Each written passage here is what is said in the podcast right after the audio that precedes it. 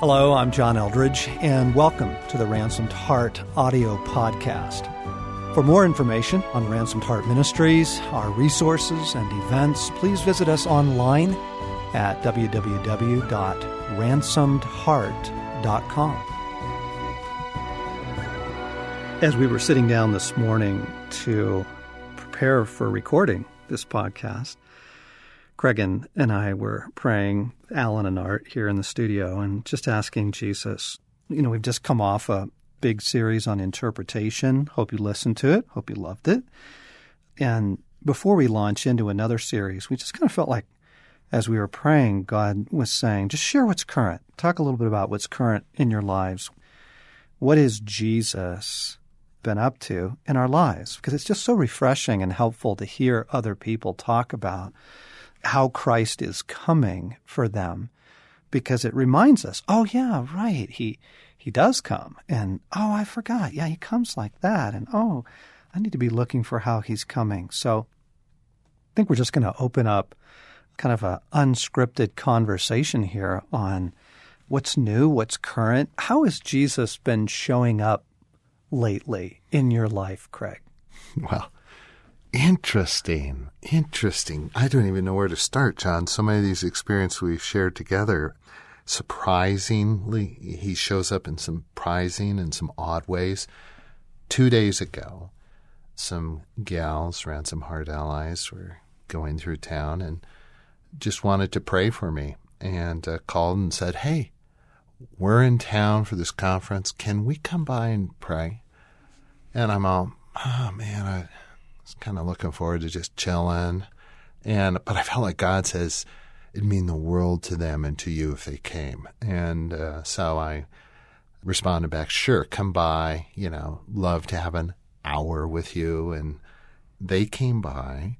Two of these gals didn't know my wife, Lori. She knew them, and they just said, "Hey, we offered them water and tea. They, you know, they they're not here to receive; they're here to give." And so they just sat us down and pretty much just said, uh, We're going to anoint you with oil. We're going to anoint your feet with oil. And I'm going, What? Hadn't had a pedicure lately. And there with Lori, these gals just anointed my feet with frankincense and myrrh oil and and then my head, and we're just praying the blessing of God. And I was just sitting there realizing, Jesus, just you barge into my day and you, you know, it took me a while to relax and just receive that this was God and it was God in very much in this, but it was an awkward, unusual God disrupting and breaking into my day and my life and saying, I love you, I care for you, I want to bless you through one woman I knew, two I didn't, strangers massaging my feet with oil and praying these deep prayers of life over me. So, I mean, that's two days ago, and I'm just going, Jesus, I love how you throw me off and come for me.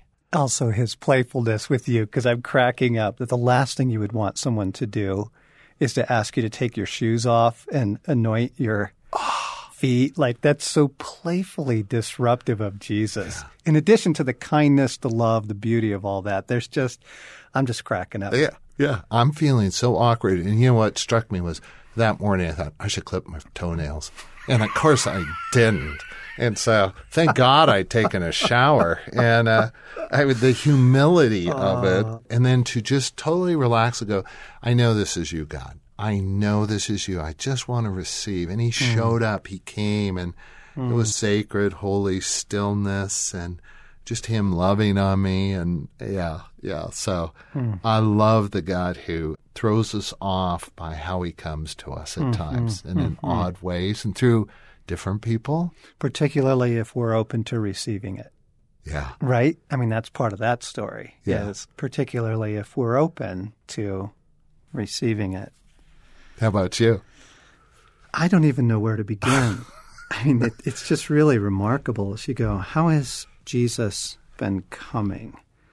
Yesterday, I had to run south of town, about a 45 minute drive to go pick up some stuff, 45 minutes back. And normally what I'll do is I'll spend that time in the car in silence, actually, because I love that. It's, you know, one of the few quiet places left in the world.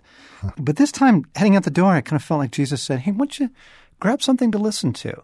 Now, that's always what's in the CD player mm-hmm. is worship. And so I'm like, well, you know, that's pretty typical. If I'm not silent, I'm listening to and, you know, joining in some worship music. And he's like, no, not that. And I was moved to grab the audio recording of the Chronicles of Narnia book, mm. The Horse and His Boy. Probably my favorite of the whole Narnia series is that one. So, unexpected, Sunday afternoon, got to run some errands, got an hour and a half of driving ahead of me, pop the story in, and bam, God shows up. and you have to understand, like, I know this story so well. I think I could probably just do it verbatim. Uh-huh. You know, uh-huh. we've listened to it ever since the kids were young. That's great road trip stuff. We've listened to those, you know, for years. But here's what's beautiful fresh, brand new, listening to a story that I thought I knew so well. And here God comes into the, you know, the cab of my truck. And the story um, is about a boy who was orphaned, quote unquote, as a young boy. And it's actually his journey back to discovering his true father. And it was like, oh my goodness. It was this Jesus was saying, John, that was you. Hmm. That was you. And you are on a journey of discovering and knowing your true father. Now, I know, I know, I know that that's like you know, central to Christian doctrine and, you know, core to ransomed heart beliefs. But it was just one of those, you know, unexpected moments where, you know, here's this, in some ways, children's story, you know, but bam, Jesus was right there in the cab of my truck, opening up this incredible encounter with, whoa, I've never seen myself hmm. in that story. Hmm. But man, do I now? And whoa, is God in this moment? And so it turns into this incredibly rich hour and a half. So rich, in fact, that yesterday after work, I only have about a seven minute drive home. You know, I turned it back on my seven minute drive home from work uh-huh. yesterday and, and sat in my driveway listening to it when I got home because God was in it. He was showing up. Stasi's at the stove things are boiling over and she's wondering why you're out in the driveway for an hour. Right. Exactly. I thought I heard his truck pull up. Where, where is he? And I'm just sitting out there, yeah, listening to it and finding God in it. The God who is at all times everywhere and just wants to make himself known. I think one of the other things, as I'm thinking about the way that, how has Jesus been showing up lately? Craig, how many times in the last seven days pause in listening prayer has Christ counseled, guided, redirected, rescued. I mean, we were just making a big ministry decision yesterday, and frankly, I thought I knew the right direction. The right direction seemed really pretty obvious to take, but you know, it would have been so easy to just make that decision and say, no, no, no, we don't need to ask Christ about this. I know what's right. But we paused listened, prayed, and Jesus said the counterintuitive thing, which then suddenly became very clear God was in it. And oh my goodness, right. In fact, I was about to shut a door. Yeah. And Jesus was saying, no, kick that thing wide open. No, take this out to a larger group of people. And just so many of those little rescues on a daily basis of, you know, Jesus, what do you think about this? What do you think about that? Yeah. Actually, there were two major decisions yesterday where we asked God for direction, and His direction was kind of counterintuitive. So, yeah, it's um, it's not an imposition or formality. It becomes just a necessity to invite mm. Him in and mm. kind of get His read interpretation. Mm. Yeah, His go ahead or His caution. Mm-hmm you and I both had the experience a, a couple weeks ago going together to a, a, taping of a television show in which you were one of the featured guests to be interviewed and and I went along as your wingman and I was excited to spend the time with you and I was excited to see what would unfold. Just kind of anticipating that my natural bend towards humor would be tickled, and that it would be in a night that held all kinds of fun and interesting things for me. And so you're getting prepared to be on stage, and I was part of the studio audience, and they placed me in the front row.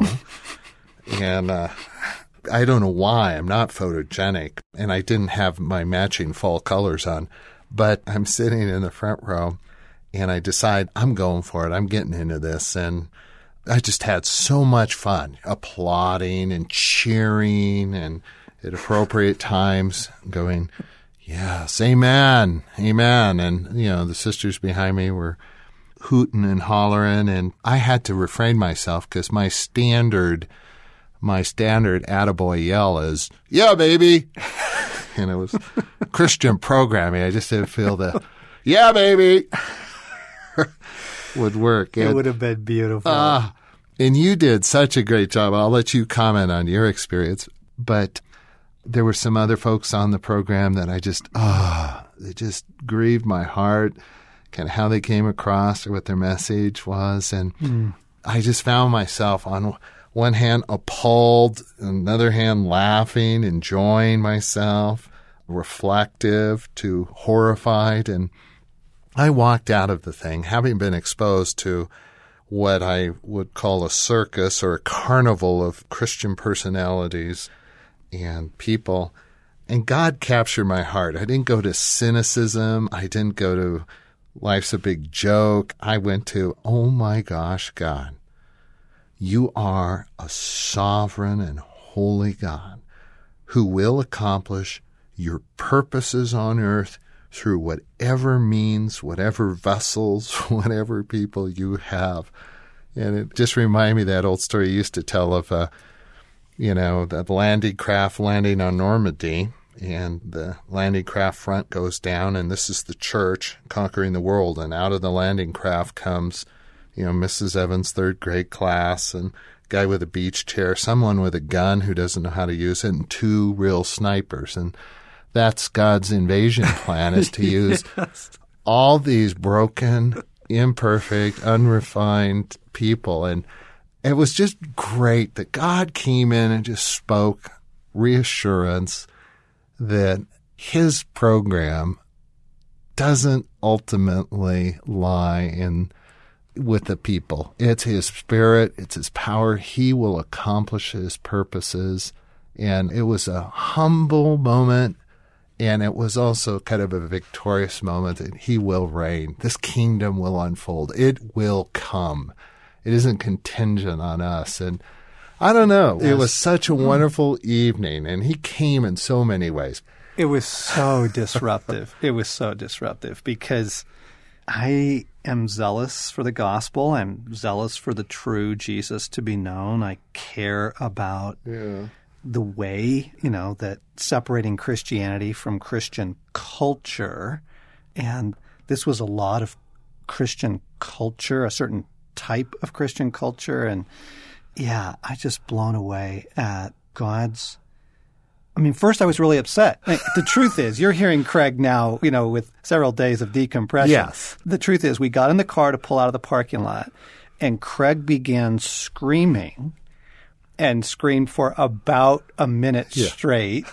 and so did I. There was just like this need to just go, what was that? That's just so bizarre. And, but then here's what blew me away is the graciousness of God – to use all kinds of things to get his work done in the world. Yes. And I was remembering, I can even hear his voice. I had a conversation with Dallas Willard a number of years ago where I was just ranting about this and like what Jesus allows to go on in his name and the people and the, oh, you know, the styles and the tchotchke and the, wacky taffy that goes on out there, you know, advancing Jesus. Mm-hmm. And Dallas kind of paused and he smiled and he said, Well, he said, God works with what he has to work with. Mm-hmm. And it was just so humbling to go, ah, right, right, right. Okay, I cannot bring my biases to this is how Christianity must be done. Great time. Jesus was in it. Oh my gosh, was it disruptive? Yeah, and is it come with age and walking with God that it really begins to seep in that He really can use all kinds of people and means. And I mean, I think of some of the groups we work with closely that would be our disciples, our allies, our friends. They're doing this in their world, whether it's international or locally. And we love, affirm, validate, and are so encouraged by them. And yet they do it different. Mm-hmm. They do it different. Right. And you just go, yep, yep, God, you're big. Yes. You've got a diverse kingdom. Oh, look at the animal kingdom. Look at the diversity in God's creation. That's helped me a lot over the years. I have to keep telling myself wildflowers. Wildflowers. The other day you said something about aardvark. Aardvarks. Actually, that was from Jesus. As I was asking for his interpretation of some of this, I'm like, you got to help me with this, Jesus. And he said, aardvarks. And I'm like, what? And he's like, John, not everything in my kingdom gets to be a horse Mm-hmm. or a dolphin, you know, some beautiful, elegant presentation of God doesn't get to be a hawk. He says, I make aardvarks Hmm. and I like them and they have a place in my kingdom. I'm like, ah, you do. You do. You totally do. Like, mm. yep, okay. That gives a certain grace with that. Yeah. See, I kind of see myself as a flying stallion with some kind of big horns, but a sweet little chirp.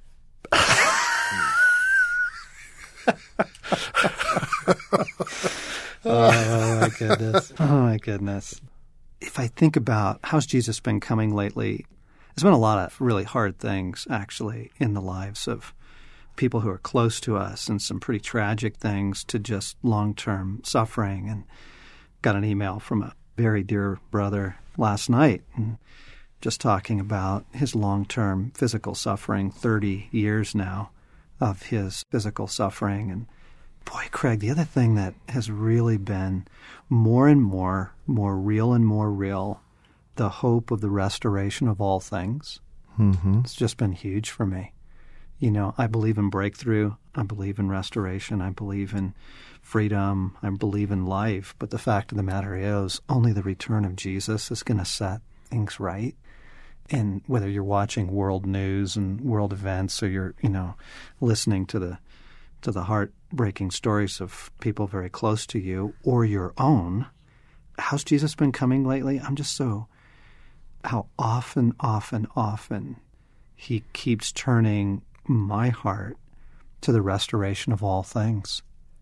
I've got a big smile on my face. I'm agreeing. Yeah, John. Yeah. I mean, without that, what do we have? Hmm. And we're laughing and so enjoying ourselves that it's so appropriate and fitting and true to the kingdom that there's laughter, which is just a taste of a even deeper laughter we'll have someday. Mm-hmm. And at the same time, there's the sobriety of there's just so much that falls short of what we will have someday the suffering, the pain, the loss, the hmm. injustice. So, you know, the rhythms of our heart are joy and weeping and and just deep care and concern over the loss and hurt. And in both cases, it's the coming kingdom to mm-hmm. laugh more deeply and to be whole and totally renewed and restored. The kingdom is, yeah, what we're looking forward to. Holds us together. Makes sense of this thing. Oh, totally. Friends, you've been listening to the Ransomed Heart podcast with John Eldredge and Craig McConnell, and we're so delighted that you found us.